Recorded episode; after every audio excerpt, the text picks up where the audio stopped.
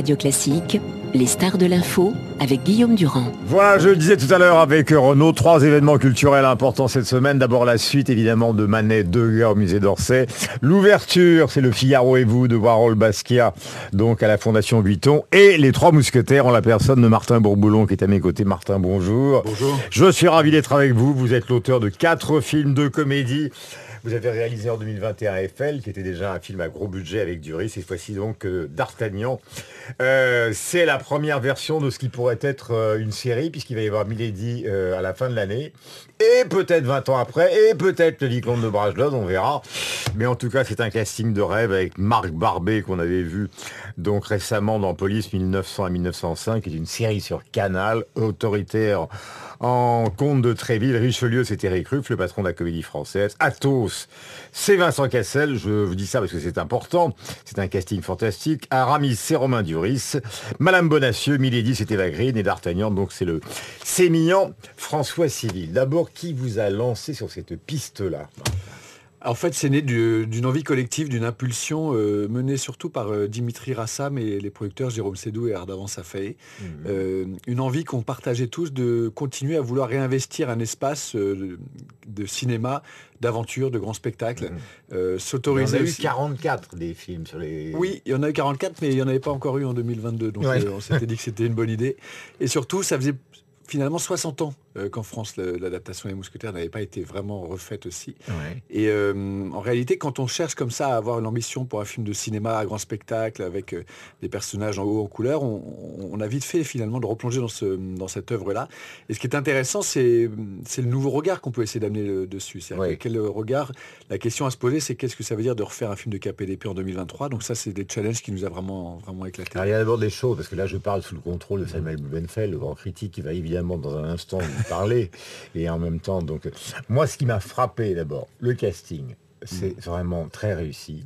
Euh, Cassel dans le rôle euh, d'un homme pris avec ses démons est, absolument formidable.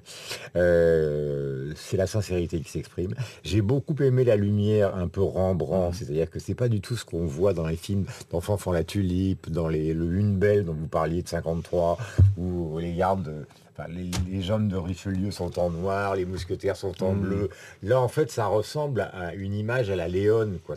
oui, c'était ça. c'est une sorte de western dramatique et pas du tout une comédie. Euh, Exactement. À base de fleuret. Oui, oui, c'est vraiment ça l'idée de départ. Et euh, on se rend compte aussi que finalement, dans des dramaturgies, euh, comme vous le disiez, un peu plus dramatiques, qui lornent un peu du côté du western, l'humour, il trouve sa place aussi. C'est-à-dire qu'on a des comédies, euh, à un moment donné dans le film, il y a des personnages comme le roi, par exemple, incarné par Louis, Louis formidable, je trouve. Et on a essayé de ne pas perdre non plus la petite saveur de ce quatuor qui, quand ils se rencontrent, va quand même nouer mm. des relations sur des petites quiproquos, ah bah, sur la, la, fameuse scène. La fameuse scène, d'ailleurs, je ne vais pas la lire, mais je recommande donc donc la version abrégée des Trois Mousquetaires, parce qu'il y en a trois tomes, c'est sorti dans le journal Le Siècle. Ça a été immédiatement un énorme succès pour Alexandre Dumas, où effectivement, il bouscule successivement Aramis, Porthos, euh, Athos, et, donc le duel. Et c'est à ce moment-là que se constitue l'équipage, puisque les gardes du cardinal arrivent, les duels sont interdits, et donc tous les quatre, ils se battent contre les gardes du cardinal, et voici comment les Trois Mousquetaires deviennent euh, quatre. Mon petit Samuel, vous qui êtes très grand, qu'avez-vous pensé de ce film? Beaucoup de bien. Euh, et je suis très sensible, on a, a parlé de la, lumière du film, je dirais en fait on parlait de Vous avez bien fait de venir, Marc. Ah, moi j'ai failli, oui. Parce qu'à un moment. J'ai entendu la réponse et j'ai entendu beaucoup de bien, je suis resté. Voilà. On parlait de la lumière, bon, Rembrandt, enfin très, très, très, contrast, très contrasté euh, du film. Euh, je rappellerai aussi, aussi une autre grande lumière d'Infinite Trois Mousquetaires, c'est le Technicolor euh, du film de George Sidney avec mm. le plus gros d'Artagnan de l'histoire du cinéma, à savoir Gene Kelly. Mm. Ça, c'était, enfin, je veux dire, c'était véritablement, je pense que c'est, on sera d'accord, hein, je veux dire, c'est, c'est, la borne dans les, quatre, dans les 44 adaptations je pense que c'est le, c'est le, c'est le firmament.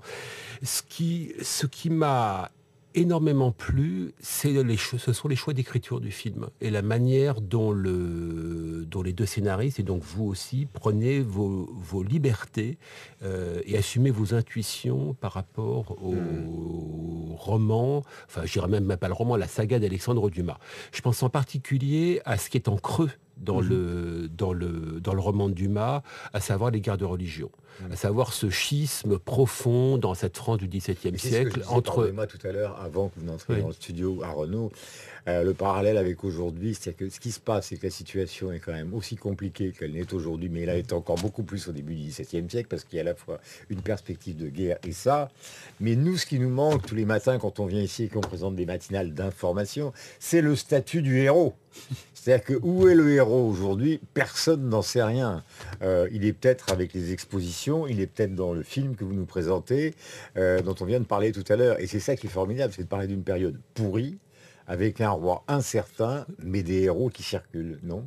Bah, Je suis d'accord, oui, oui, non, mais de toute façon, effectivement, la, figure du héros, euh, c'est toujours une figure intéressante à essayer de travailler. Et puis on a nos héros français aussi. Mais par rapport à ce que vous disiez sur le contexte historique... C'est le schisme, voilà, oui. de religion euh, euh, catholique, protestant, et puis aussi une extrême instabilité de l'État à ce moment-là. Absolument. Donc euh, nous, il y avait vraiment cette envie euh, en fait d'adapter le roman. Mathieu et Alexandre ont fait un très beau travail parce qu'ils ont désossé l'œuvre mm. en se rendant compte des immenses trames dramaturgiques et de tout ce qu'il y avait. finalement, ils ont réussi à en soutenir l'essentiel et on a fusionné, on a rebondi ensemble. Et je trouve qu'il y a aussi, par exemple, à la fin du livre, du, film, il y a cette tentative d'attentat contre le roi qui n'est pas dans le roman, qui est un fait historique qu'on a fusionné à notre intrigue. Mm-hmm. Et c'est d'une certaine manière euh, pour ça que finalement, moi, j'ai moins eu l'impression de refaire une énième adaptation plutôt que finalement refaire un, nouveau film d'aventure. Il y a aussi des choses qui disent, bon, Buckingham est là, le voyage en Angleterre est là. Bah, c'est balisé de références comme ça, très précises pour le spectateur, mhm. euh, mais ce n'était pas non plus euh, l'objectif de reprendre exactement tous les points du, livre. Mhm. D'ailleurs, il y a des intrigues menées par euh, la messagère de, la reine, dont on découvre au début, joué par Constance Bonacieux, avec cette intrigue presque thriller. Moi, j'avais vraiment envie d'un film qui, mhm. qui lorgnait entre trois points, vraiment entre le western, vous l'en avez parlé, euh, le film un petit peu d'aventure, épique, et puis sans oublier la dimension plus romanesque aussi. Mhm. Euh, portée par... J'avais une question à vous poser à tous les deux. C'est la question fondamentale à l'époque euh, du numérique. C'est qu'est-ce qu'on fait? Quand on s'appelle Martin Bourboulon Qu'est-ce qu'on fait? C'est-à-dire, est-ce qu'on dit, bon, on va tourner dans le Marais, on va tourner au Louvre, on va tourner où ça se passe, ou est-ce qu'on reconstitue tout et en image de synthèse? Alors voilà, ça c'est un, premier choix de départ en fait quand on aborde un projet comme celui-ci avec la production, où on se dit ben, on, tourne en studio, où on se dit on ne va tourner qu'en décor naturel. Et nous on a choisi cette option, moi je tenais absolument, c'était dans le principe de la chasse au vrai, euh, de tout faire pour tourner en décor naturel. Ce qui est quand même une ambition industrielle pas évidente à soutenir et les producteurs ont été vraiment courageux. Donc on a tout fait en décor naturel. Donc ça, c'était un, point de départ important pour moi. Donc effectivement, on a été dans la cour du Louvre, on a été dans les rues à Compiègne.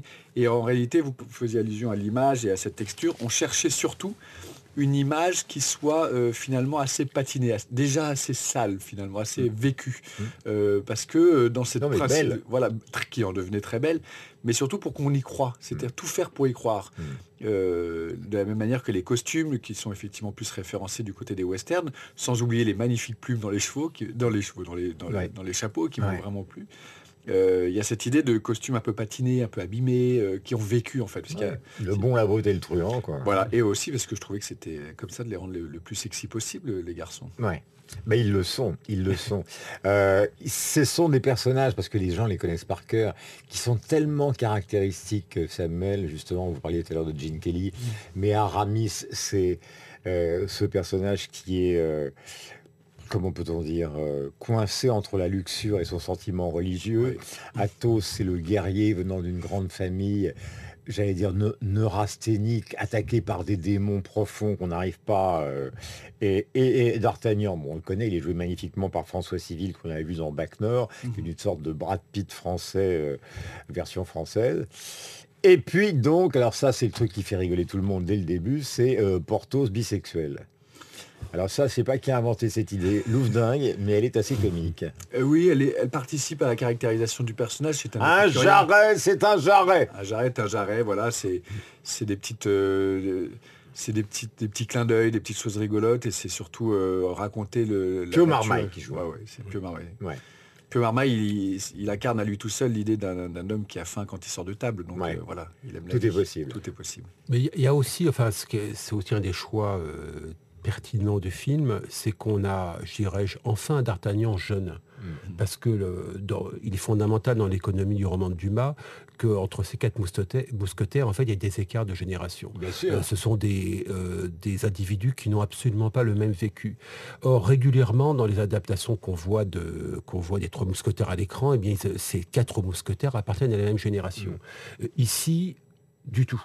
Mm. Et euh, c'est véritablement un choix judicieux. C'est que bon, bah, François Civil, donc d'Artagnan, est quelqu'un qui ne connaît rien de la vie et qui va l'apprendre de manière mm. accélérée. Mm. Euh, et ce qui d'ailleurs euh, permet justement à la dramaturgie d'avancer extrêmement bien. Mm-hmm. Oui, effectivement, c'était un choix de, puis de respecter surtout l'écart aussi intéressant qu'il y avait entre son expérience assez jeune, comme ça, qui débarque à Paris, et l'expérience plus intérieure d'un Athos, par exemple, ce rapport un peu filial. Mais il y a aussi, euh, moi, ce qui m'a beaucoup plu, toutes les rôles féminins que j'ai trouvé vraiment intéressants à ah, travailler avec ces actrices merveilleuses. Vous savez que nous, euh, les garçons, les pauvres garçons un peu classiques, depuis que nous sommes tout petits, nous fantasmons sur Milady et c'était Eva Green, et nous fantassons sur Madame Bonacieux, dont le mari a disparu d'ailleurs. Le mari a disparu. le mari a disparu au montage, voilà, figurez-vous. C'est pas vrai. Oui, on Ça a dû lui faire plaisir, le mari. Mais c'était rien à voir avec son talent d'acteur qui était vraiment euh, très réussi mais c'est qu'on avait déjà tellement de, personnages à traiter, tellement d'intrigues qu'à un moment donné, c'est...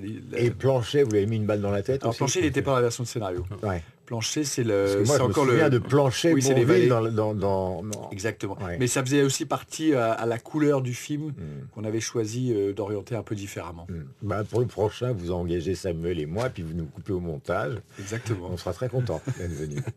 Merci mille fois, Martin. Merci je vous souhaite le meilleur succès possible et c'est une vraiment belle semaine pour la culture en France. Une adaptation des Trois Mousquetaires et il y en a une deuxième partie qui est déjà faite. Oui. Hein, en fait, c'est comme Cameron. Cameron a tourné deux films en même temps, la deux versions d'Avatar. Vous avez tourné les deux en même temps? On a tourné les deux en même temps, absolument, ouais, sur huit mois de tournage. Vous n'avez pas l'air trop fatigué pour un type qui travaille toute la journée. Merci mille fois, vous félicitez les acteurs et on est ravis, bien évidemment. Euh, nous en reparlerons avec Samuel mercredi dans sa chronique consacrée au cinéma. Et donc, Warhol Basquiat à la Fondation Vuitton, on est quand même verni à Paris.